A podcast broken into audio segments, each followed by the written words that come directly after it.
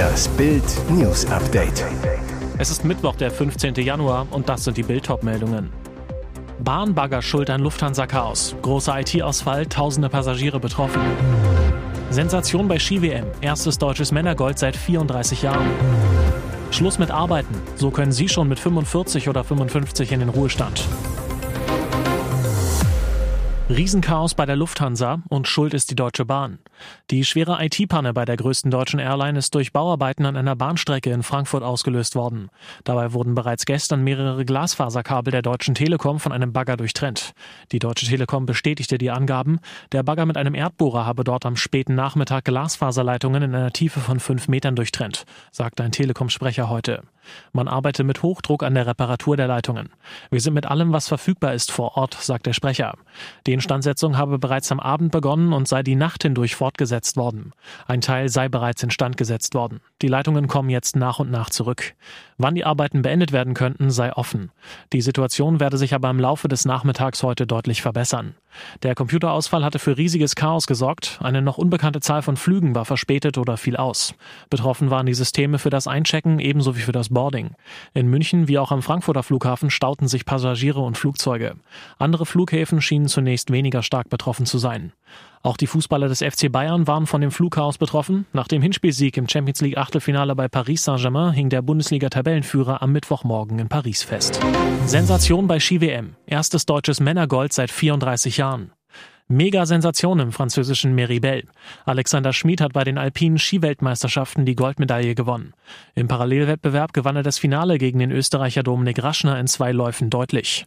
Im ersten Durchgang fuhr er einen Vorsprung von fünf Zehntelsekunden heraus, weil dem Österreicher ein Fahrfehler unterlaufen war. Im zweiten Lauf baute Schmid den Vorsprung noch einmal deutlich aus, gewann mit neun Zehnteln Vorsprung. Es ist die erste Medaille für das deutsche Team bei der WM. Bei der WM 2021 hatte Schmid sich noch mit dem vierten Platz begnügen müssen. Jetzt ist er der erste deutsche Einzelweltmeister seit Hans-Jörg Tauscher 1989.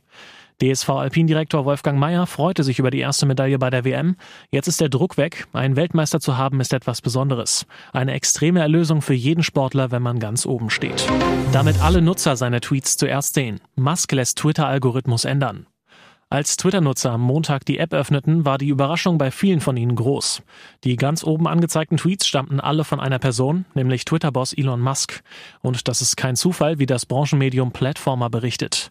Demnach schickte James Musk, Cousin des Firmenchefs, in der Nacht von Sonntag zum Montag eine dringende Nachricht an alle Twitter-Softwareentwickler. Wir müssen ein Problem mit dem Engagement auf der gesamten Plattform beheben, hieß es da. Als die müden Mitarbeiter ihre Laptops aufklappten, wurde die Art des Notfalls deutlich. Elon Musks Tweet über den Super Bowl erhielt weniger Reaktionen als der von US-Präsident Joe Biden. Bidens Tweet, in dem er mitteilte, dass er und seine Frau die Philadelphia Eagles anfeuern, erreichte fast 29 Millionen Aufrufe. Musk, der ebenfalls seine Unterstützung für die Eagles getwittert hatte, erzielte nur etwas mehr als 9,1 Millionen Aufrufe, bevor er den Tweet löschte. Für Musk offensichtlich ein Unding. Nachdem er den beteiligten Mitarbeitern mit der Kündigung gedroht hatte, schrieben sie den Algorithmus um. Nämlich so, dass jede Mitteilung des Twitter-Chefs höchste Priorität bei der Ausspielung hat. Jetzt scheint die Masse an Musk-Tweets nicht mehr ganz so groß zu sein, aber einmal mehr zeigt dieser Vorgang, was viele nach der Twitter-Übernahme durch Musk befürchtet hatten. Für den Twitter-Chef ist die Social-Media-Plattform vor allem eins, seine Spielwiese. Schluss mit Arbeiten. So können Sie schon mit 45 oder 55 in den Ruhestand. Träumt da nicht jeder von? Früher in Rente gehen und den Rest des Lebens länger ohne Arbeit genießen? Auch wenn das früheste offizielle Renteneintrittsalter in Deutschland bei 63 Jahren liegt, gibt es Möglichkeiten, schon vorher mit dem Arbeiten aufzuhören. Bild- und Finanztests sagen, wie das geht. Aber einem Alter von 45 nicht mehr arbeiten zu müssen, klingt erstmal verrückt, es ist aber möglich. Allerdings, dafür braucht man ein gutes Gehalt und muss während der Arbeitsjahre Verzicht üben. Deshalb sollte man in jungen Jahren rechtzeitig mit dem Vermögensaufbau anfangen. Im Klartext heißt das, man muss so viel Geld ansparen, dass man später davon leben kann. Die erste Voraussetzung, ein Mindestgehalt von 2500 bis 3000 Euro im Monat. Davon sollte man mindestens 30 Prozent zur Seite legen und sparen. Noch besser ist eine höhere Summe. Und dann ist Enthaltsamkeit bis zum Stichtag wichtig. Dazu gehört zum Beispiel der Verzicht auf ein eigenes Auto, auf eine große Wohnung, auf Urlaub oder teure Hobbys. Jeder Euro muss umgedreht werden. Die Faustregel, sobald man das 25-fache der jährlichen Ausgaben für die Lebenshaltung angespart hat, kann die private Rentenphase starten. Ob das fürs ganze Leben reicht? Nicht vergessen, mit 67 Jahren greift die reguläre gesetzliche Rente, in der man ja bis zum 45. Lebensjahr eingezahlt hat. Sie wollen nur ihn. Das ist der Bayern-Plan mit Kane. Bekommen die Bayern ihren Wunschstürmer? Der Rekordmeister ist weiter scharf auf Tottenham-Star Harry Kane. Eine interne Analyse hat ergeben, dass kein anderer internationaler Stürmer so gut zum FC Bayern passen würde wie der England-Kapitän. Doch an einem Wettbieten um den Superstar würde sich Bayern nach den hohen Transferausgaben in dieser Saison nicht beteiligen. Was sie dennoch ein wenig hoffen lässt, zuletzt hatte Kane Auskünfte zu seiner Zukunft verweigert.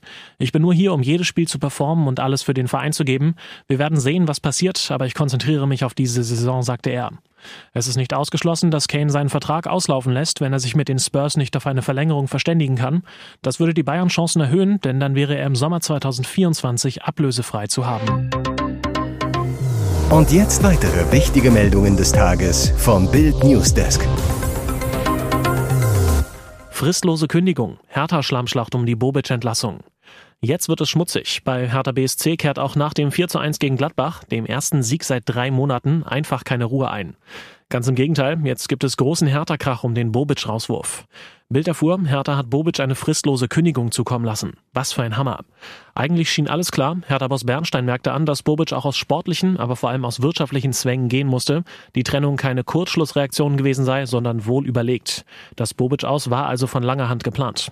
Der Hintergrund, Hertha verhinderte mit der Kündigung fristgerecht, dass Bobic per Option eine Vertragsverlängerungsklausel bis 2026 hätte ziehen können. Für die vorzeitige Trennung soll Bobic laut Vertragswerk eine geregelte Abfindung zugesichert sein. Nach Bildinformation handelt es sich dabei um eine sechsstellige Summe. Will Hertha diese Zahlung jetzt etwa mit der fristlosen Kündigung verhindern? Dem Vernehmen nach soll Hertha Bobic vereinsschädigendes Verhalten zur Last legen. Dabei soll es um einen Spruch gehen. Wenn du nochmal fragst, kriegst du eine gescheuert, den der genervte Bobic nach der Derbypleite gegen Union im Olympiastadion dem RBB-Reporter Uri Zahavi nach Ende des Gesprächs zugeworfen hatte. Ob Hertha nun mit seinem Vorstoß Erfolg haben wird, gilt als äußerst fraglich. Balkonunglück in Südtirol. Schüler stürzt auf Skifreizeit in den Tod. Er hatte sich so auf das Skivergnügen mit seinen Mitschülern gefreut, doch für Ferry Air wurde es eine Klassenfahrt in den Tod. Seit vielen Jahren veranstaltet das Gymnasium Große Schule in Wolfenbüttel ein Skiprojekt. In diesem Jahr nahmen 55 Kinder und Jugendliche teil. Auch Ferry Air ist dabei, ein guter Schüler, der beim Englischwettbewerb vor zwei Jahren als Jahrgangsbester abschnitt und sehr sportbegeistert ist. Freitagabend fährt die Gruppe los ins Südtiroler Arntal. Abfahrtslauf, Skirennen, Hüttenabende und ein Besuch der Skigötter stehen auf dem Programm. Doch schon nach der ersten Nacht im Drei-Sterne-Hotel Auren passiert das furchtbare Unglück. Die Kinder sollen nach dem Frühstück Verstecken gespielt haben, so Hotelchef Franz Meyerhofer zu Bild. Ferry Air versuchte offenbar über einen Balkon im zweiten Stock über die Brüstung auf den Nachbarbalkon zu klettern. Doch dabei verliert der Junge den Halt, fällt fünf Meter in die Tiefe, knallt mit dem Kopf auf Waschbetonplatten auf. Zwei Tage kämpfen Ärzte in einer Klinik um das Leben des Schülers. Dienstagmittag dann die furchtbare Nachricht des Chefarztes. Das Kind hat es leider nicht geschafft, ist aufgrund der schweren Verletzungen gestorben. Das Skiprojekt wird abgebrochen. Mitschüler und Lehrer sind bereits auf dem Weg nach Hause, werden seelsorgerisch betreut. Der Großvater bricht weinend zusammen, als er vom Tod seines Enkels erfährt. Ihr hört das Bild News Update mit weiteren Meldungen des Tages. Die Vorgänge an dieser Schule sind ein Armutszeugnis für den Bildungsstandort Deutschland. Die Grundschule Wievielstede im niedersächsischen Ammerland bei Bremen drohte wegen akuten Lehrermangels mit einer Viertagewoche. Mehr als 300 Schüler sollten auf einen kompletten Schultag verzichten. Man sei nicht in der Lage, alle Klassen gleichermaßen mit Unterricht zu versorgen, schrieb Schulleiterin Doris Tapken an alle Eltern. Grund zwei schwangere Lehrerinnen und dazu eine dauerkranke Kollegin.